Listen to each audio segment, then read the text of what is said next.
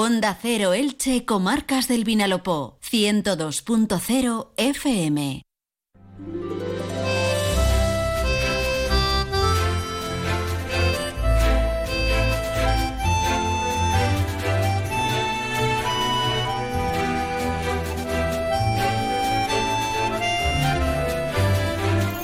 Muy buenas tardes, amigas y amigos. Un placer saludarles un día más. Estamos en directo, son las 12 y 20 minutos y les proponemos que sigan compartiendo la radio durante la próxima hora y media. En esta ocasión, desde los estudios de Onda Cero en Elche.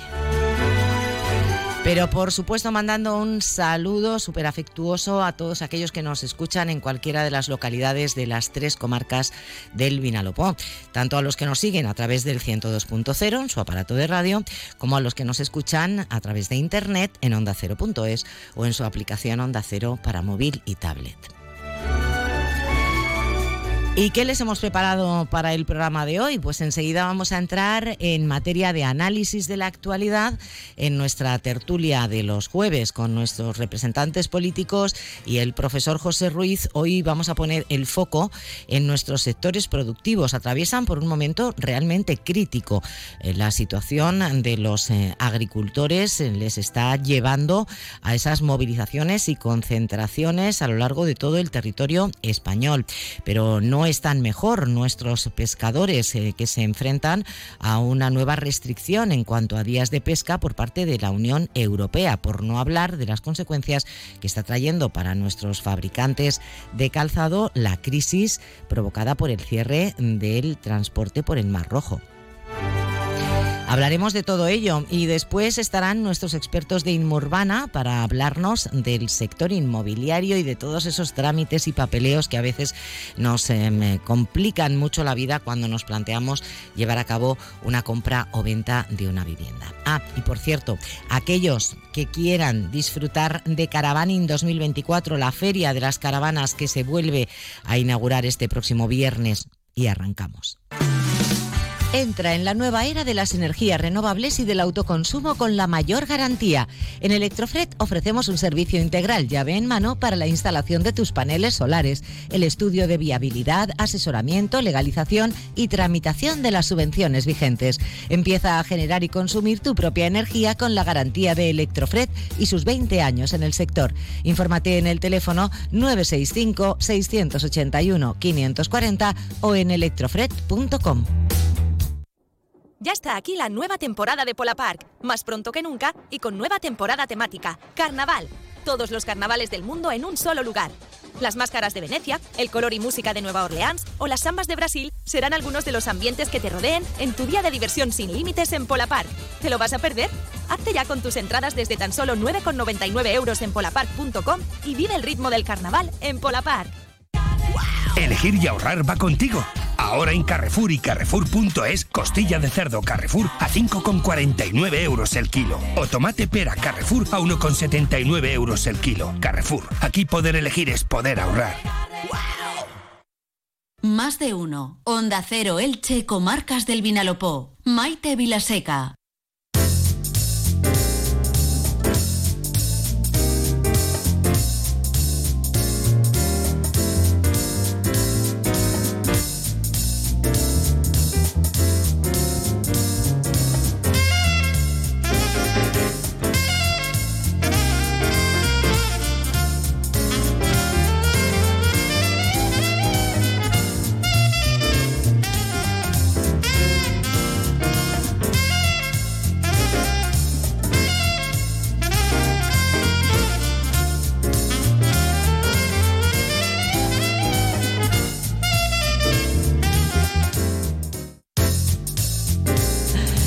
Aquí es que estamos aquí en la pretertulia, ¿eh? entonces un poco la, la precuela, eh, ya calentando un poquito motores y saludándose, por supuesto, entre ellos nuestros invitados de esta semana, con los que vamos a poner sobre la mesa una situación que ya se nos quedó pendiente en la semana pasada y que se ha agravado en estos últimos siete días, eh, y es, eh, bueno, pues las dificultades eh, a las que se están enfrentando nuestros eh, productores, especialmente nuestros agricultores, pero no queremos perder de vista también, eh, bueno, pues la situación cada vez más complicada que tienen nuestros eh, pescadores e incluso nuestros eh, fabricantes de calzado, importadores y exportadores, por esa situación de cierre de los transportes de mercancías por el Mar Rojo debido a la guerra en Palestina. Vamos a hablar de todo ello. Es un placer saludar al profesor José Ruiz. Profesor, bienvenido. Buenas tardes. Buenas tardes. Saludos cordiales, como siempre, a todos los oyentes, Maite, y a los compañeros y compañeras de esta tertulia. Pues compañeros como José Navarro, portavoz del Grupo Municipal del Partido Popular en Elche. Bienvenido, José, buenas tardes. Muy buenas tardes, Maite. Un placer estar como cada jueves aquí en esta tertulia. Y en esta ocasión, pues siempre es un gusto recibir, eh, aunque sea de vez en cuando, en nombre del Grupo Municipal de Compromiso y como asesor de este Grupo Municipal en Elche, a Felipe Sánchez. Felipe, bienvenido, buenas tardes. Hola, buenas Prada. Un placer para mí también. Eh, estar con vosotros aquí en antena, con vuestros oyentes y con los compañeros de la tertulia. Hoy además para abordar un tema del que enseguida nos va a hacer la introducción el profesor eh, Pepe Ruiz, eh, un tema eh, del que tú has tenido responsabilidades de gestión ¿no? y siempre ha habido apoyo, no solo durante este gobierno, creo que todos los gobiernos del Ayuntamiento de Elche siempre han mirado mucho al sector agrario y, y bueno, ahora más que nunca. ¿no? Sí, yo, vamos, tuve la responsabilidad como concejal de desarrollo rural, al final eh, esa parte me tocaba la agricultura. Y es evidente que desde el ayuntamiento yo creo que en, siempre históricamente todos los partidos, todos los gobiernos, todos los partidos políticos, tanto en el gobierno como en la oposición, hemos tenido clara que el CAN de Elche es un eh, elemento, bueno, pues trascendental, eh, social y económicamente. En este caso estamos hablando de economía y, es evidente que, forma parte muy importante de, la economía local y para nosotros eh, cualquier circunstancia que vaya en contra de los intereses del, del Can de Elche, pues bueno, pues nos perjudica en conjunto, ¿no? Enseguida vamos a entrar en materia. Dejarme que salude al eh, portavoz adjunto del Grupo Municipal del Partido Socialista en Elche, Mariano Valera. Mariano, bienvenido, buenas tardes. Muy buenas tardes, muchísimas gracias. Y, para entrar en materia, pues escuchamos si os parece al profesor José Ruiz. Así que tiene usted la palabra, profesor. Bien, Maite. Notorio es que vivimos tiempos de gran incertidumbre de crisis que se autoalimentan y desembocan en una especie de delta irascible. Ceres, diosa de la agricultura y la fertilidad, se nos muestra en estrecha, en estrecha alianza con Marte, dios de la guerra y la destrucción. Una ola de creciente ira entre los productores agrícolas de toda la Unión Europea. Protestan contra las normas de la Comisión Europea y otros motivos relacionados con la industria alimentaria local, la falta de agua, el envejecimiento de la población rural, la falta de rentabilidad, la escasez de mano de obra, la falta de innovación y tecnología, la falta de políticas agrícolas efectivas, la competencia desleal de otros países, el impacto del cambio climático, la sequía y un maite, un largo etcétera. Pero la situación más alarmante de esta crisis del sector se debe a la caída generalizada de los precios de origen. Desde las asociaciones agrarias se denuncian desequilibrios en la cadena alimentaria, señalando que el valor que genera dicha cadena no llega a los agricultores. Un ejemplo sería la variación del precio que hay entre los productos en origen y destino. Por ejemplo, un kilo de patatas cuesta más o menos 0,17 euros el kilo de origen y se vende a una media de 1,70, 1,80 el kilo. Es decir, más de 10 veces por encima. Y lo mismo ocurre con otros productos agrarios. Una de las demandas más apremiantes de agricultores y ganaderos es reequilibrar la cadena agroalimentaria con el fin de evitar los abusos que sufren, reclamando precios justos que permitan cubrir los costes de producción. Existen cuatro razones que provocan que los precios en origen sean tan bajos e impiden mejorar la renta agraria. En primer lugar, la gran dispersión de la oferta. compuesta por un gran número de productores frente a una cada vez mayor concentración de la demanda en lo que se refiere a la distribución. Esto hace que exista una presión a la baja a la hora de negociar los precios de adquisición. En segundo lugar, la oferta no es exclusivamente nacional, sino proveniente de terceros países, cuyos costes de producción son más reducidos y no cumplen los estándares de calidad. En tercer lugar, incapacidad para hacer que el consumidor español perciba las diferencias de calidad entre el producto español y el de terceros países. Y por último, en cuarto lugar, el modelo de exportación está basado más en el precio que en la diferenciación de los productos nacionales, como ocurre en el caso del vino, que es el primer exportador mundial en volumen, pero el tercero en valor, debido a que la mayoría de sus exportaciones se realizan a granel. Por otro lado, el Pacto Verde Europeo supone un cambio radical en las estructuras productivas de Europa y a la insostenibilidad de muchas prácticas agrícolas que siguen provocando problemas medioambientales en muchos territorios. Bueno, pues como siempre magnífica, muchísimas gracias eh, profesor por esta introducción que yo creo que sienta perfectamente bien las bases de una situación que a veces eh, nos cuesta mucho de entender, ¿no? Y, la gran pregunta es esa que siempre nos venimos haciendo todos. ¿Cómo es posible que de esos 0,17 o de esos 17 céntimos de euro que, que se le paga al agricultor por un kilo de un producto, como ponía usted el ejemplo patatas, a eh, el precio final que paga el consumidor. En fin, lo cierto es que se ha convocado para esta tarde por parte del grupo Amigos de la Agricultura una movilización. Partirán desde San Isidro, llegarán a través de Crevillent al centro de Elche, en principio por la calle Pedro Juan Perpiñán. El 16 a Saja, en la provincia de Alicante, se ha sumado a la movilización nacional y habrá también una tractorada eh, a modo de denuncia de esta situación y vivimos efectivamente tiempos convulsos. No sé quién quiere empezar a intervenir, eh, qué análisis hacéis de esta situación. A ver, Felipe. Bueno, pues a ver, aquí se conjugan una confluencia de elementos que, han venido a, darse, ¿no? Primero está, eh, el, como ya sabemos, el problema ya que es estructural de los precios que reciben los agricultores, los productores, por parte de los distribuidores, que es algo que, como muy bien ha dicho el profesor, eh, cada vez está más en unas pocas manos, con lo cual la capacidad de presión que tienen es muy grande. Hay que ver que, por ejemplo, eh, la principal cadena de supermercados, que es Mercadona, ha ampliado su cuota de mercado en 2023 tiene más, más, cuota de mercado que, en 2022. Poco a poco cada vez compramos en, menos sitios y eso hace que esos distribuidores tengan una capacidad de presionar al productor sobre el precio que hace muchas veces inasumible eh, quizás la propia pervivencia de, este modelo productivo que tenemos hoy en día.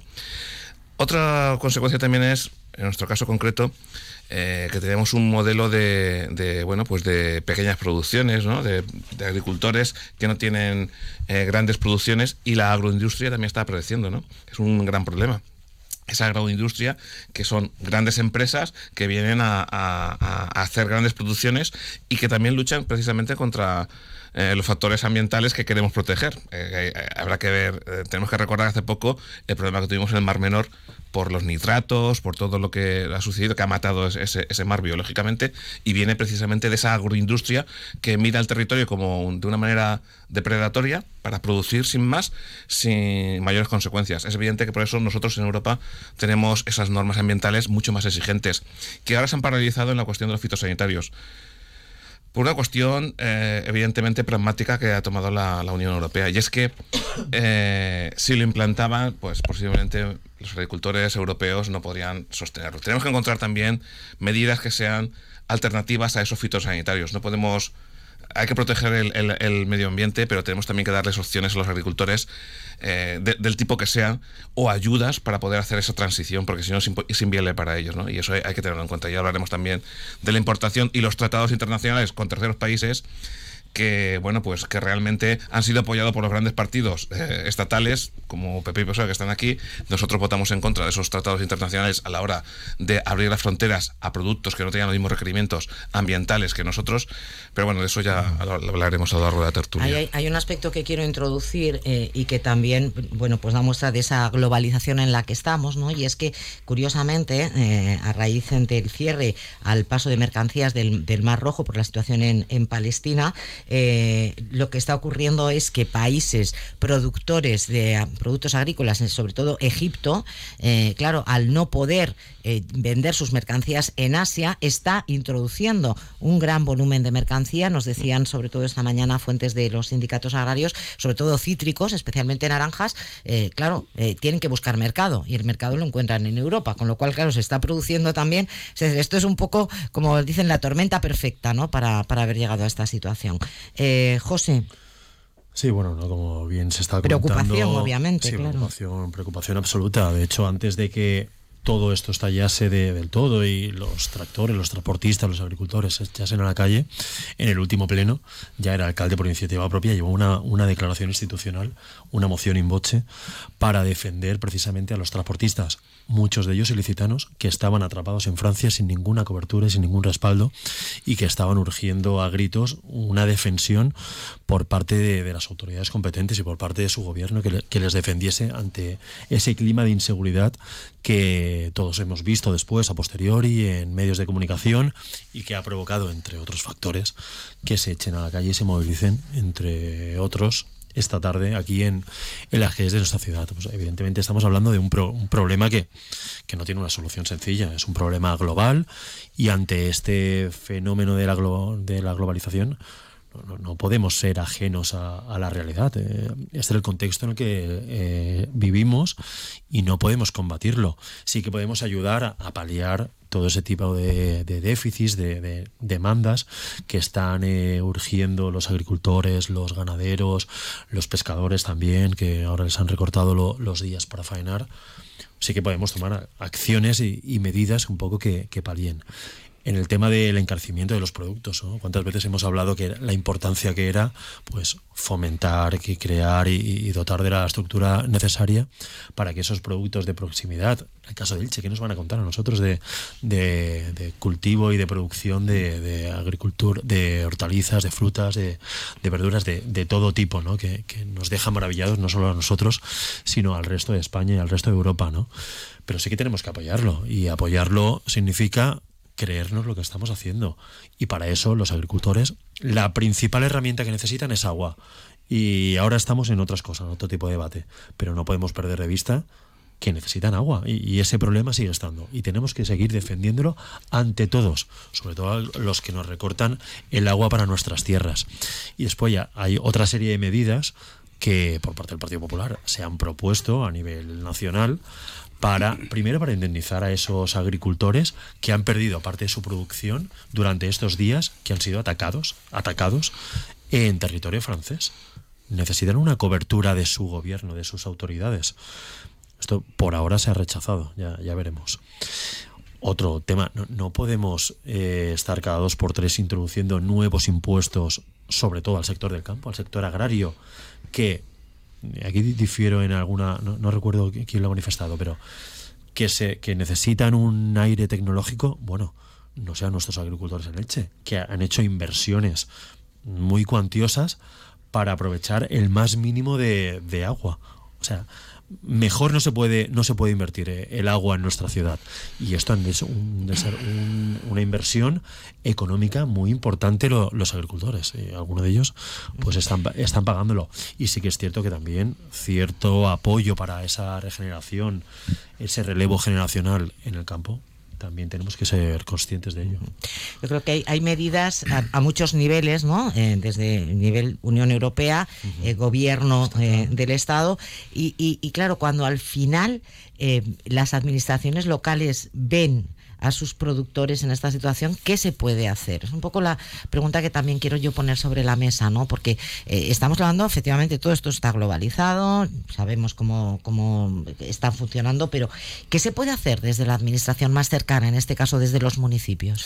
Mariano. Eh, bueno, pues eh, yo en primer lugar quiero evidentemente saludar a mis compañeros tertulianos en esta mañana de jueves y también pues agradecer como siempre a ese análisis que nos hace el profesor como cada jueves maravilloso y que alumbra eh, las tertulias de, cada jueves. Respecto a, lo que al, tema que, debatimos hoy, evidentemente lo miramos todas y todos con preocupación, porque es para mirar con preocupación lo que está ocurriendo en, en, nuestro, en nuestro sector agrario. Y, y, antes de, de, poder aterrizar esas, esas necesidades que pueda tener el sector agrario a nivel municipal, como, como, como bien has dicho, como administración más cercana al ciudadano, yo a mí me, me traído algunos datos que me gustaría compartir esta mañana a micrófono abierto eh, con, mis con mis compañeros tertulianos y con los oyentes, ¿no? Porque yo entiendo que estamos viviendo este momento de esta situación difícil que tenemos que afrontar, que tenemos que, que sentarnos, que tenemos que, que hablar para ver cómo se afronta pero aún así, eh, como bien dices, las medidas de, del gobierno a nivel nacional entiendo que son medidas de, un gobierno comprometido con el sector agrario, porque evidentemente hablamos de que estamos eh, tratando uno de los pilares de, la economía española y que sostiene la balanza eh, comercial de nuestro país. y en los últimos 12 meses, las exportaciones agroalimentarias eh, han superado los 70.000 millones de euros. Es que no estamos hablando de cualquier cosa.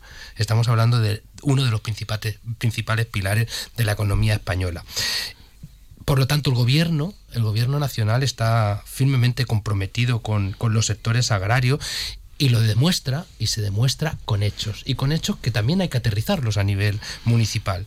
Por eso entre los años 2022 y 2023 se habilitaron ayudas extraordinarias por un valor de 4.000 millones de euros.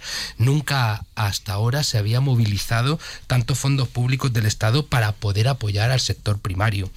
Eh, mm, además, en esas ayudas directas extraordinarias, unos 1.400 millones de euros para agricultores y ganaderos, se han arbitrado medidas de apoyo fiscal. Y aquí es cuando hay que aterrizar esas medidas a nivel municipal. Se, se han arbitrado medidas de apoyo fiscal, laboral, social, financiero y de ayuda a la contratación de seguros agrarios, entre otras. Y esas ayudas se manifiestan y se realizan también a nivel eh, municipal.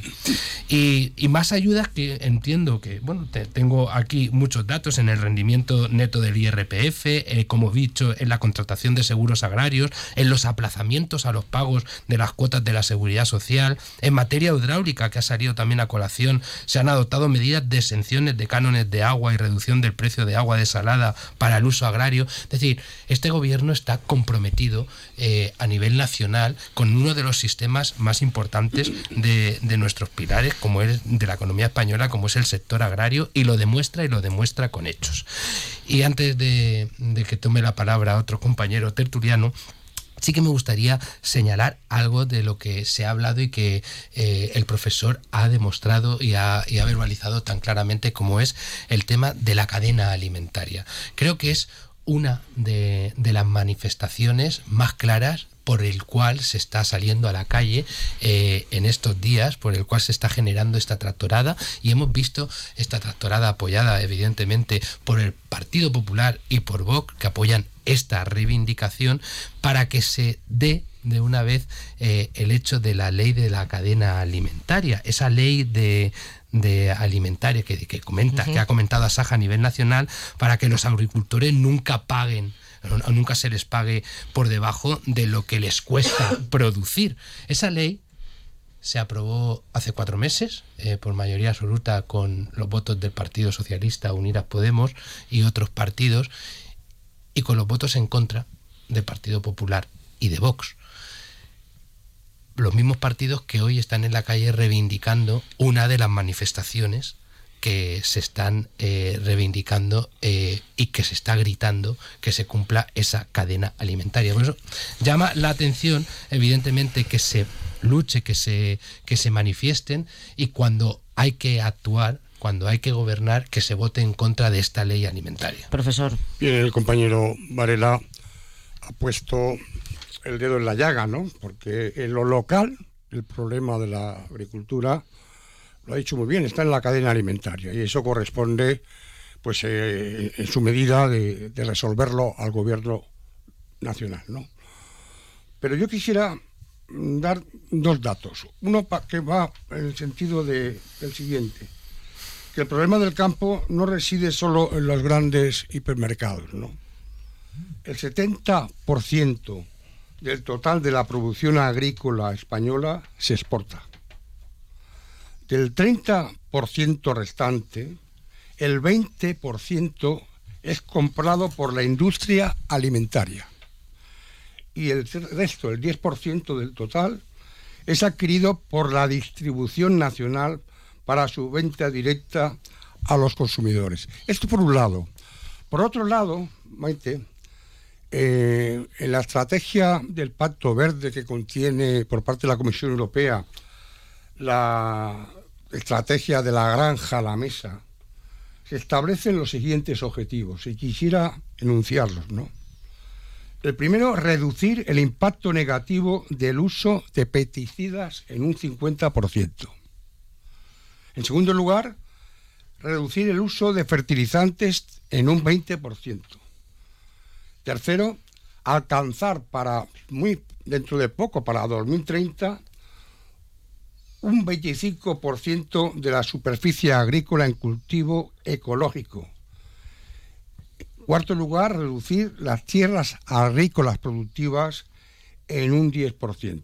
En conclusión, Maite, el Pacto Verde Europeo les obliga a los agricultores a reducir la producción las políticas de la Unión Europea lo que están haciendo es agobiando y ahogando también a los agricultores. Hay un aspecto que yo no, que yo no termino de entender, eh, quizás por pura ignorancia, ¿eh? pero ¿cómo es posible que, y ya es algo que reivindicaban los agricultores franceses, ¿no? Es decir, ¿cómo es posible que los productos que se producen en los países de Europa tengan que someterse a unos eh, criterios de salubridad, de no utilizar todos estos pesticidas, etcétera, que, que son bastante duros? Y luego se permita la entrada de otros productos procedentes de terceros países de fuera de la Unión Europea que no se someten a estos controles fitosanitarios. A mí aquí hay algo que no me cuadra. A lo mejor es ignorancia, ¿eh? A ver, Felipe. Bueno, eso yo creo que tiene que ver mucho con, la forma en la que se negocian los tratados internacionales en la Unión Europea. Es ventajoso para nosotros como consumidores el que, el que nuestra seguridad alimentaria sea superior a la de otros lugares. Eso es así. O sea, nosotros comemos productos mucho más saludables. Voy a poner un ejemplo. Suecia, cuando entró en la Unión Europea, a los años, a los pocos años, en, unos, en, los, en las estadísticas de salud habían mejorado su, la salud de los habitantes. Y era porque entraban las hortalizas, las frutas, la verdura de nuestras, nuestras hortalizas, frutas y verduras, entraban sin aranceles allí y la gente las consumían porque se habían vuelto más asequibles.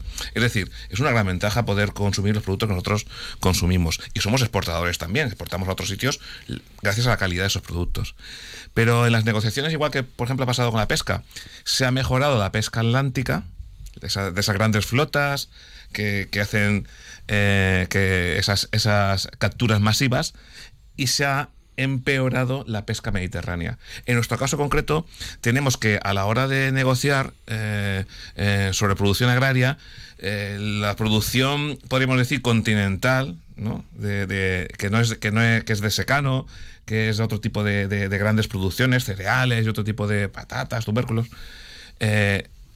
los productos mediterráneos siempre quedamos en, un, en, un, en otro lado. Quizá por la fuerza que tenemos, que, somos pequeños productores en toda la área mediterránea, no solamente aquí en el País Valenciano, sino que tenemos Andalucía, tenemos en todo, toda la área mediterránea y de otros países son productores que no son, no son tan grandes como los productores continentales. Y a la hora de negociar, pues siempre hay que ceder a un punto y casualmente ceden con nosotros. ¿no? O sea, que al final es aquello de que el pez grande siempre termina comiéndose al pez chico. Exacto. Claro, pero por otro lado está apuntando el profesor reducir las, las eh, extensiones de las explotaciones agrarias. O sea, es un tema realmente muy complejo, ¿no? Eh, José. Es complejo, ¿no? Pero bueno, o sea, yo creo que la, Unión Europea, este año tenemos elecciones, por cierto, al Parlamento Europeo, debería ser consciente cuál es la, problemática y cuáles son las características de cada uno de los países. Nosotros somos un país eh, pues, exportador también de, frutas, de hortalizas y todo este tipo de, cuestiones que tanto afectan. Yo sé que quería decir, bueno, apuntaba Mariano, de forma muy, muy sensata, que a los gobiernos hay que evaluarlos por, por hechos y por acciones. Teniendo esto en cuenta, que no se nos olvide, la última votación se produjo esta misma semana en el Senado, los senadores del Partido Socialista, en el Senado, votaron en contra de las medidas para apoyar a los agricultores que se, que se estaban viendo afectados estos días por esta crisis en Francia. Partido Socialista. Por si esto fuera poco, y no cuento ninguna novedad, Pedro Sánchez ha recortado 30 veces, 30 veces la llegada de agua a nuestra tierra. Si esto es defendible, que, salga alguien y lo explique con argumentos. Pero 30 veces. Ahora la nueva idea es llevar agua a Cataluña. Claro, tenemos un precio que pagar todos los españoles, que es la negociación de la ley de amnistía. Mientras Pedro Sánchez siga más preocupado por sacar una legislatura adelante al precio que sea, antes que defender a los agricultores, pues así nos irá a todos los españoles y en especial a los agricultores. Mariano. Me llama curiosamente la atención cómo se pueden poner eh, a reivindicar eh, Partido Popular y Vox el, tema de a los, agricultores con el tema de, del pago que es uno de los temas más importantes respecto a las manifestaciones que se están dando, el hecho de que se les pague por debajo de, la producción o lo que cuesta la producción y que se vote en contra también. Evidentemente, usted saca unas cosas y yo le saco otras. Que se vote en contra de esa ley hace cuatro meses, que es una de las grandes manifestaciones que hacen eh, que hace nuestro campo, a todos los niveles a todos los niveles que se aprobase la cadena alimentaria, la ley de la cadena alimentaria y que ustedes, y lo saco a colación como usted saca otras cosas, votaran en contra. El Partido Popular y vos, los mismos que ahora están detrás apoyando a, los agricultores y, nosotros y, seguiremos. Eh, yo creo que reforzar la, la, imagen de España en los mercados, como, como bien se ha comentado, y sobre todo como país, atractivo para que esa calidad de productos alimentarios, la seguridad de los alimentos y el alto valor de, nuestra gastronomía es una estrategia que se está viendo y que se está desarrollando a nivel nacional eh, de la promoción de los alimentos de España desde el 2018 con más, repito, con más apoyo que nunca, con más apoyo también desde ese plan de recuperación y transformación y resiliencia de que hablamos con más de 2.400 millones de euros para el sector agrario. Y todo ello, y también lo tengo que sacar a colación, evidentemente, a pesar del boicot constante del PP en Bruselas que se va a Bruselas para que no lleguen esos millones del apoyo de recuperación, transformación y resiliencia. Que se va a Bruselas, su jefe del Partido Popular, para que no lleguen esos 2.400 millones de euros a nuestra, eh, a nuestra España y a nuestro apoyo al sector agrario. El mismo, lo dice el mismo Partido Socialista que está intentando boicotear todos los proyectos en Elche.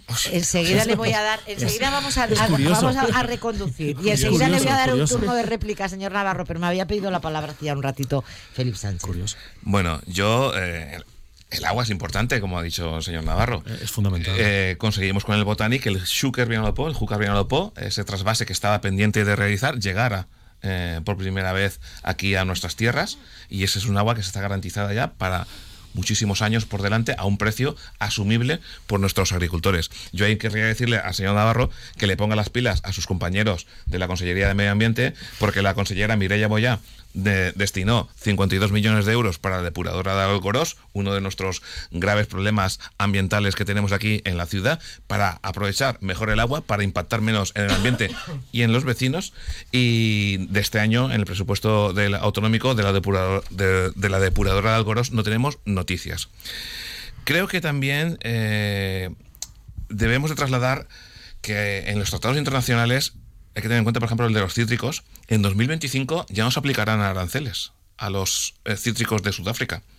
O sea, ese tratado ha ido poco a poco a poco bajando los aranceles y en 2025 dejará de haber aranceles.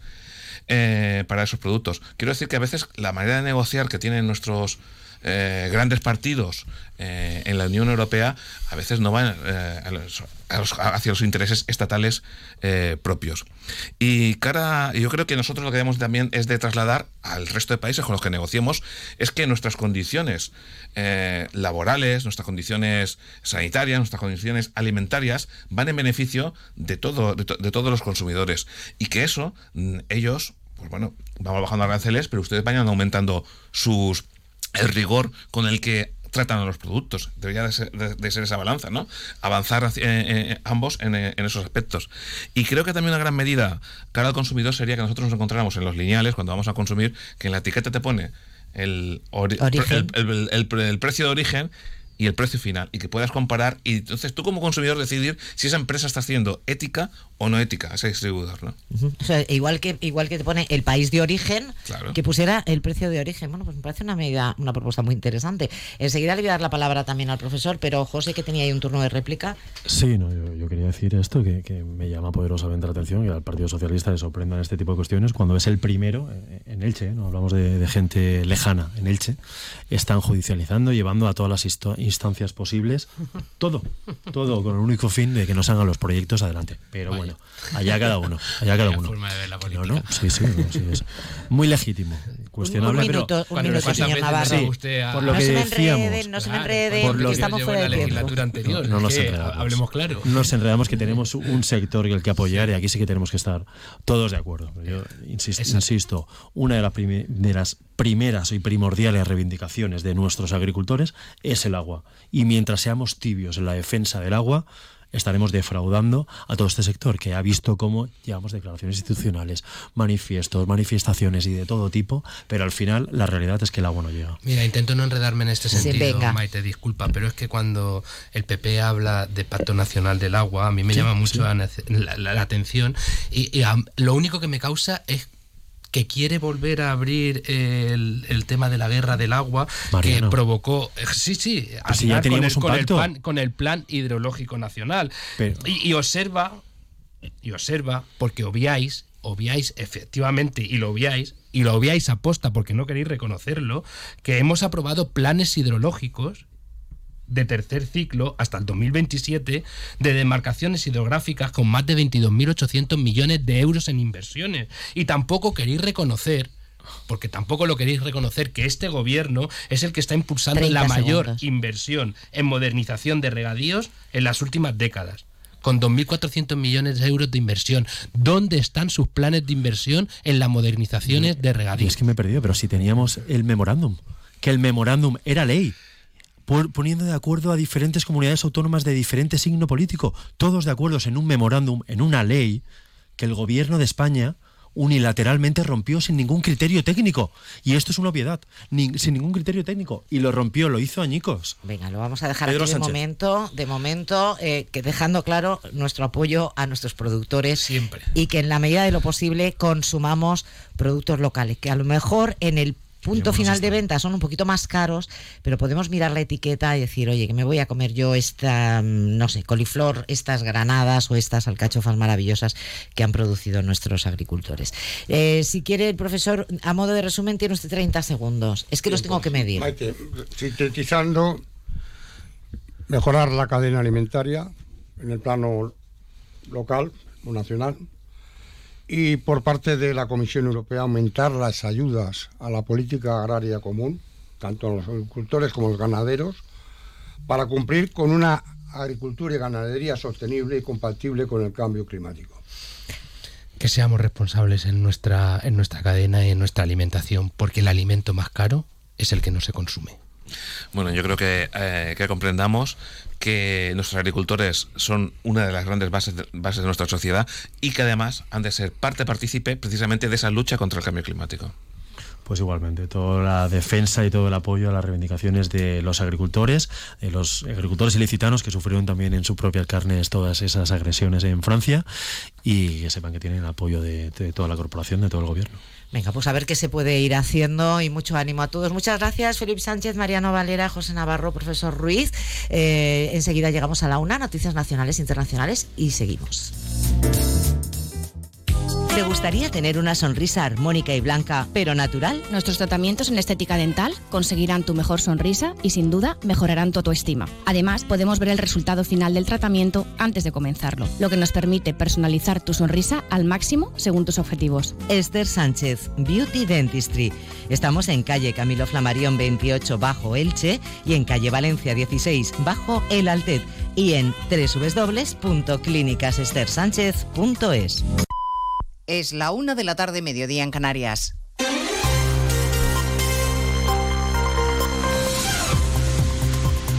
Noticias en Onda Cero.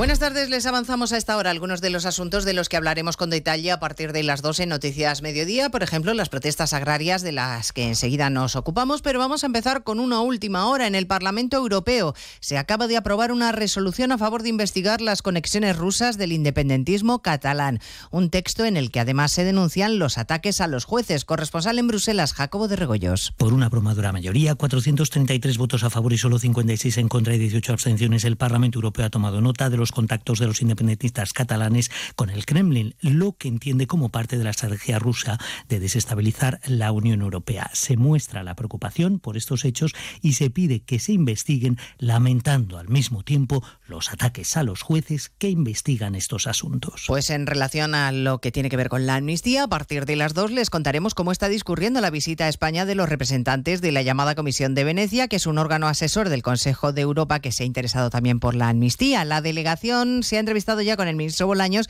y a esta hora mantiene encuentros con representantes de la Comisión Parlamentaria de Justicia, Congreso de los Diputados, José Ramón Arias. Y prosigue a esta hora la reunión con la Comisión de Justicia del Congreso antes de desplazarse al Senado, donde mantendrá un encuentro con su presidente Pedro Rollán y con los miembros de la mesa de la Cámara Alta, que fueron precisamente los que solicitaron a la Comisión de Venecia que elaborara un informe sobre la amnistía, informe que podría estar acabado a mediados del próximo mes de marzo. Dentro de la agenda de esta comisión de expertos jurídicos que pertenece al Consejo de Europa también están previstos encuentros con el Consejo del Poder Judicial, con asociaciones de jueces y de fiscales, así como con expertos juristas. El Gobierno, como decías, ya ha expresado después de la reunión que ha mantenido el ministro de Justicia con esta Comisión de Venecia que todo se está haciendo dentro de la normalidad. Bueno, las protestas de los agricultores de las que les hablaba al comienzo de este boletín informativo viven hoy una nueva jornada, tractoradas en la calle en respuesta a la convocatoria oficial, esta vez sí, de las principales asociaciones agrarias.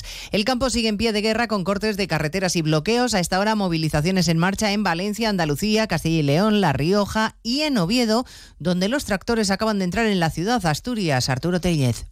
Ya se hacen notar los tractores por el centro de Oviedo, están viniendo en dos columnas, una desde la zona oeste y otra desde la zona norte de la capital. Van a confluir en la calle Uría, donde hay un dispositivo de policía municipal y nacional para recibir esta protesta organizada por diferentes asociaciones vinculadas a Asturias, URA y USAGA, que además de protestar por las razones ya conocidas sobre políticas europeas y nacionales, también van a exigir al gobierno de Pedro Sánchez que extraiga de la protección reforzada el lobo.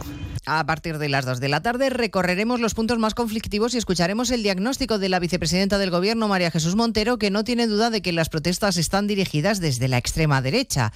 Algo más prudente, el ministro de Transportes, Óscar Puente, esta mañana en Antena 3.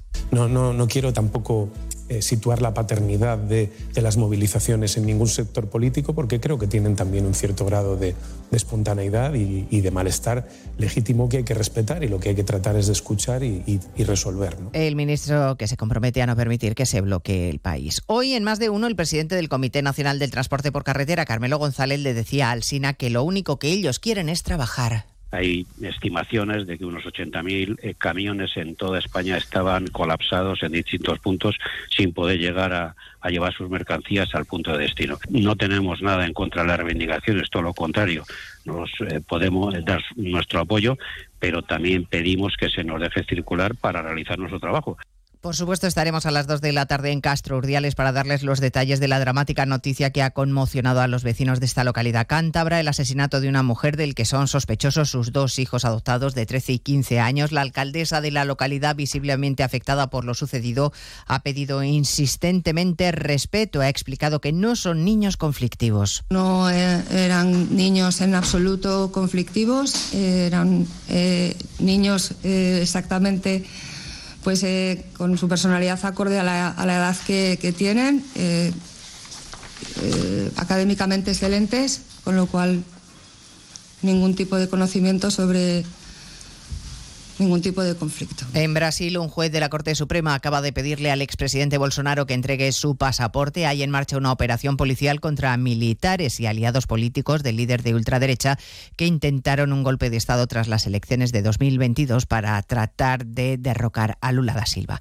Y además, Putin y Xi Jinping prosiguen estrechando lazos. Esta mañana, conversación telefónica han confirmado el buen estado en el que se encuentra la relación entre ambos países. Jorge Infer. Conversaciones que llegan a las puertas de las elecciones presidenciales de Rusia que se celebran el próximo mes de marzo y para las que, por cierto, la Comisión Electoral Central acaba de rechazar la candidatura del único opositor a las políticas de Putin. Lo explica Dmitry Peskov, portavoz del Kremlin. Muchas firmas fueron reconocidas como nulas y este importante criterio no se ha cumplido. No hay nada que comentar. La Comisión Electoral Central sigue escrupulosamente las reglas establecidas. El órgano electoral ha rechazado finalmente 9.000 de las 200.000 firmas recogidas por el único candidato que abogaba por la paz en Ucrania, un candidato que, por cierto, ya ha anunciado con acudir a los tribunales. Pues de todo ello hablamos en 55 minutos cuando resumamos la actualidad de esta mañana de jueves 8 de febrero. Elena Gijón, a las 2, Noticias Mediodía.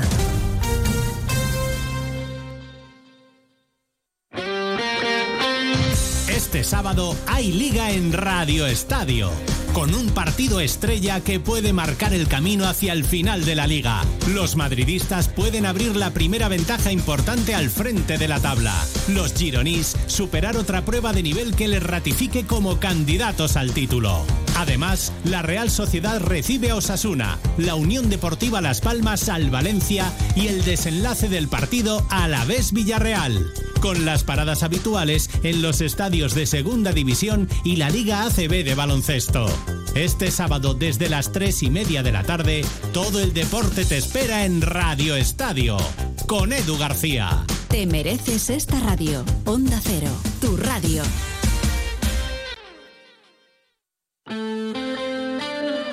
Onda Cero Elche, Comarcas del Vinalopó, 102.0 FM. En Rivera Salud trabajamos por tu salud y tu bienestar. Desde hace más de 20 años somos especialistas de un modelo de salud responsable que aporta valor a la sociedad actual y futura. Somos Rivera Salud. Somos salud responsable. Más de uno. Onda Cero Elche, Comarcas del Vinalopó. Maite Vilaseca.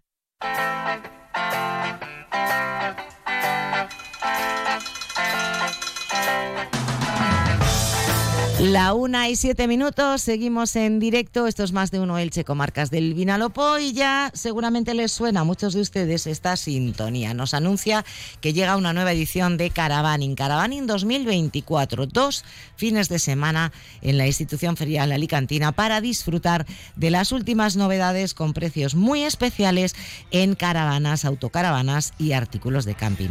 ¿Usted quiere disfrutar de Caravaning? Pues aquí tenemos, por gentileza de la organización de Caravaning, en 2024. Entradas eh, para, sin pensarlo dos veces, al teléfono de este programa. 96 666 57 87. Lo repito despacio. 96 666 57 87. Nos llama y automáticamente se lleva usted dos entradas para Caravaning 2024, la Feria del Turismo en Libertad, que se celebra en IFA.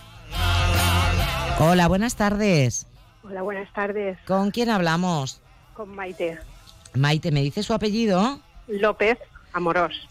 Pues Maite López Amorós, que disfrute usted de Caravaning. Aquí tiene dos entradas, puede pasar a recogerlas en horario de 8 a 3, cuando usted quiera, ¿de acuerdo? Vale, muchas gracias. Un abrazo. Venga, 966665787. Rapidísimamente, si tenemos una llamada, tengo preparadas otras dos entradas. Y si no, pues muy atentos mañana de nuevo a nuestro programa. Caravaning 2024 vuelve a IFA. Hola, buenas tardes. Hola, buenas tardes. ¿Con quién hablamos? Con unidades específicas de atención a demencias, cuidados y de rehabilitación. Un ambiente acogedor con habitaciones individuales y una amplia terraza donde disfrutar del aire libre, relajarse y socializar. Centro Casa Verde Elche, Avenida de la Libertad 133. Reserva tu plaza. Casa Verde, más de 30 años de servicio cuidando de lo más importante. Casaverdemayores.com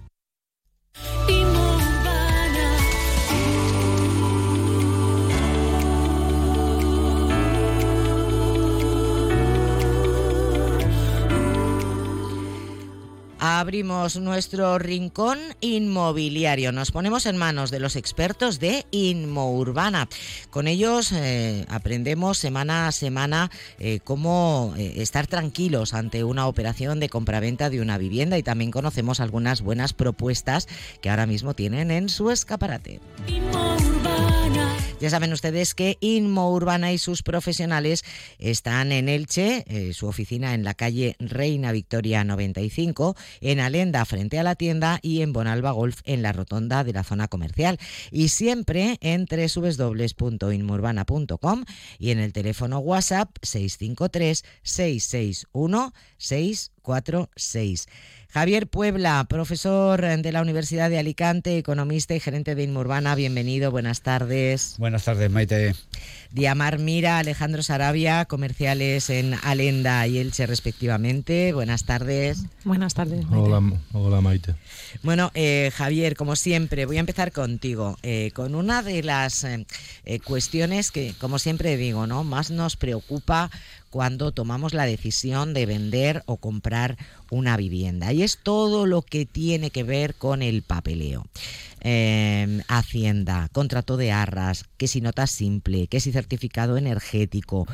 Eh, todas estas cosas al final eh, nos... que tenía para pillar la finca registral, la nota registral, pedir una nota actualizada, porque a veces uno no sabe que tiene esto, tiene lo otro, y incluso si hay un comprador, nos pide a ver cómo está la vivienda. Le tenemos que enseñar una nota al día, porque tiene una hipoteca, tiene tal, que no se preocupe si hay algo, porque el 99,9% de lo que haya en esa vivienda, en el registro de la propiedad, seguramente se puede, se puede arreglar y se puede coordinar con el banco y demás. Certificado energético es, es una obligación legal. Nosotros tenemos, pues hacemos la gestión a través de un arquitecto. Eh, valor mínimo fiscal, por ejemplo, pues Hacienda considera un valor mínimo. Se puede decir, mira, mínimo se, se tiene que escriturar por esto, porque ocurre a veces que alguien va a hacer la escritura y de repente le dice al notario, mira, es que para Hacienda el valor mínimo en vez de 80 son 150 y tienes que pagar el 10, que no tenía calculado eso. O sea, toda esa serie de papeles que hay mucho fluvalía y tal, nosotros estamos, pues es el día a día, estamos muy habituados a resolverlos y a dar ahí transparencia a la operación. Eso quiere decir que em, cuando vamos a confiaros la venta de, una vivienda, por ejemplo, a vosotros, al equipo de, de eh, bueno, pues esta es una motivación positiva, diría yo, ¿no, Javier? Sí, sí, sí, una motivación positiva y que le, ayudamos un poco eh, a resolver toda la documentación que necesita que es obligado para poder vender una vivienda. Si no tiene tal, pues se pasa por la oficina, se escanea y se prepara todo. ¿eh? Otra motivación importante es, eh, como siempre digo, la, confianza, ¿no?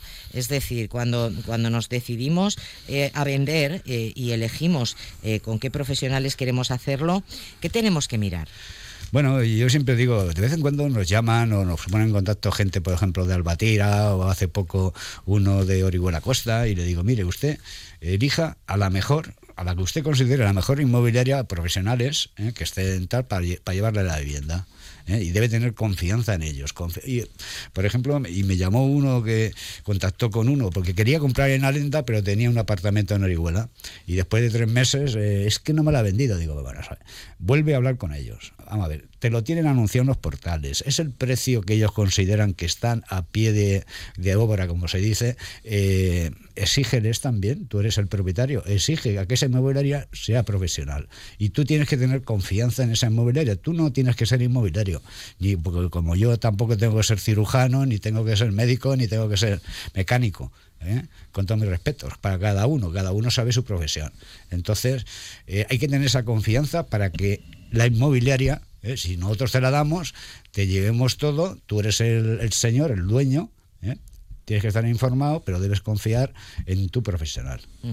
Eso es muy importante y conocer el terreno también cada uno, ¿no? Cada uno controlar eh, el, área en la que se mueve. Eso es, eso es muy importante. Sí, porque la conclusión de muchos años, o sea, es tú sabes tu zona. Yo, por ejemplo, pues en mi zona de Elche, mi zona de Alenda, que es Alenda Orito Montecid, y la zona de Bonalba, que es Muchamiel Bonalba. Y ahí tengo testigos continuamente sé, y sé operar y se pueden hacer visitas rápidas y puedo asesorar. Muy bien, pues vamos a hablar precisamente de esa zona, Alenda, Orito, Montecid, eh, Diamar, que tiene esta zona eh, para, que, para que tenga tanta demanda, para, para ser elegida para vivir.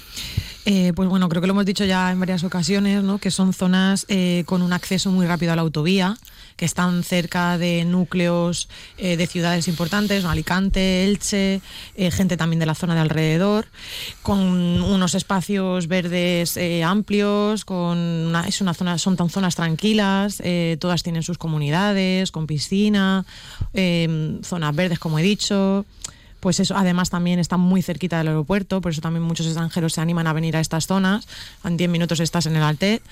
Y pues todo eso hace que, que la gente valore mucho estas, estas zonas que, que están muy bien para vivir tranquilo. Y ahora mismo eh, tenéis algunas opciones, alguna oportunidad, alguna de estas, como digo yo, perita en dulce que, Sí. que Ah, merezca la pena visitaros para, para verla. Siempre. Eh, pues hay desde adosados que tenemos ahora mismo, eh, con urbanización con piscina, a lo mejor en zonas un poco más independiente, pareados. Eh, luego también está la opción de chalés, chalés ahí de, de- de lujo casi, ¿no? De, bueno, de lujo, de calidad, de una buena calidad. Eh, también puedes tener la opción de una parcela y hacértelo todo a tu gusto, hacerte el diseño y con las calidades que tú quieras. Pues tenemos diferentes opciones. Y en la gama de precios, ahí en, entre, Eh, entre pues qué y qué nos de, de adosados estamos hablando desde 185, por ejemplo, eh, chale 375, parcelas desde 70, o sea, precios que están, están bastante bien. O sea, que aquellos que estén buscando por esa zona, Alenda, Montecid, Orito, que acudan a, a vuestra oficina Sí, de Inmurbana allí en sí. Alenda. Golf. Bueno, en Orito tenemos un adosadito en 135, que estaba acordándome ahora también. O sea que sí. Que está muy bien. Bueno, pues ya lo saben, ¿eh? que Inmurbana tiene oficina en Alenda, frente a la tienda, para todos aquellos que estén interesados en esta zona, zona abierta, con espacios verdes y bien comunicada. Y en el centro de Elche, Alejandro, eh, ¿alguna vivienda que os haya entrado que también digas, oye, qué oportunidad más buena? Sí, tenemos una captación reciente en la calle Almórida, que como sabemos está entre la Glorieta y el Palacio de Congresos. Es una vivienda con ascensor que está para entrar a vivir, como mucho habría que pintarla. Es una vivienda grande, unos 130 metros construidos en cuarta planta. Tiene cuatro dormitorios, dos baños. Y bueno, después, sobre todo, lo que caracteriza esta vivienda es que tiene un salón muy grande con acceso a un balcón y está en un precio de 193.000 euros. No, no, en pleno centro, ¿eh? Mm. El. Robellé de Lou, como se dice aquí en Elche. Oye, y para los que buscan en otras, hay dos zonas que también eh, cada vez tienen más demanda, también quizá porque dentro de estar en, en el casco urbano son espacios muy abiertos, ¿no? Que es el sector quinto y la zona, para entendernos, del corte inglés. ¿Ahí tenéis también alguna propuesta interesante? Sí, sí, correcto. Es, es una zona que está muy cerquita del corte inglés y bueno, lo que tú has comentado ahí es la dificultad para aparcar no es tan grande porque son hay más espacios abiertos y hay solares que para, para poder aparcar.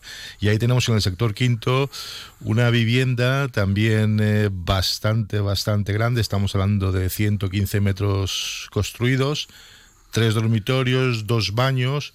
También está para entrar a vivir, incluso se han reformado lo que son los baños. Y tiene un patio pisable, ¿eh? que siempre viene bien para, bueno, pues para meter trastos o para poner zo- cosa de lavandería y demás. Un balcón y está muy cerquita de, del corte inglés. Y el precio estamos hablando de 100, más económico, son 152.000 euros. Eh, ¿Tiene ascensor? el- Sí, sí, sí, tiene ascensor. Lo que pasa que es una segunda planta que, que, bueno, hay gente que, que sube andando, pero tiene ascensor. Tiene Bien, ascensor. Eso es. Y pues eso, eso efectivamente es muy importante. Eh, bien, pues eh, muchísimas gracias. Javier Puebla, Diamar Mira, Alejandro Sarabia, Inmo Urbana en Elche, calle Reina Victoria 95, en Alenda frente a la tienda y en Bonalba Golf. Y en www.inmourbana.com. Nuestros asesores inmobiliarios de confianza que volverán el próximo jueves. Y ahora lo que llegan son las noticias, las del deporte y las de actualidad general. Por mi parte es todo. Sigan disfrutando de la radio de la tarde en la compañía de Onda Cero y hasta mañana.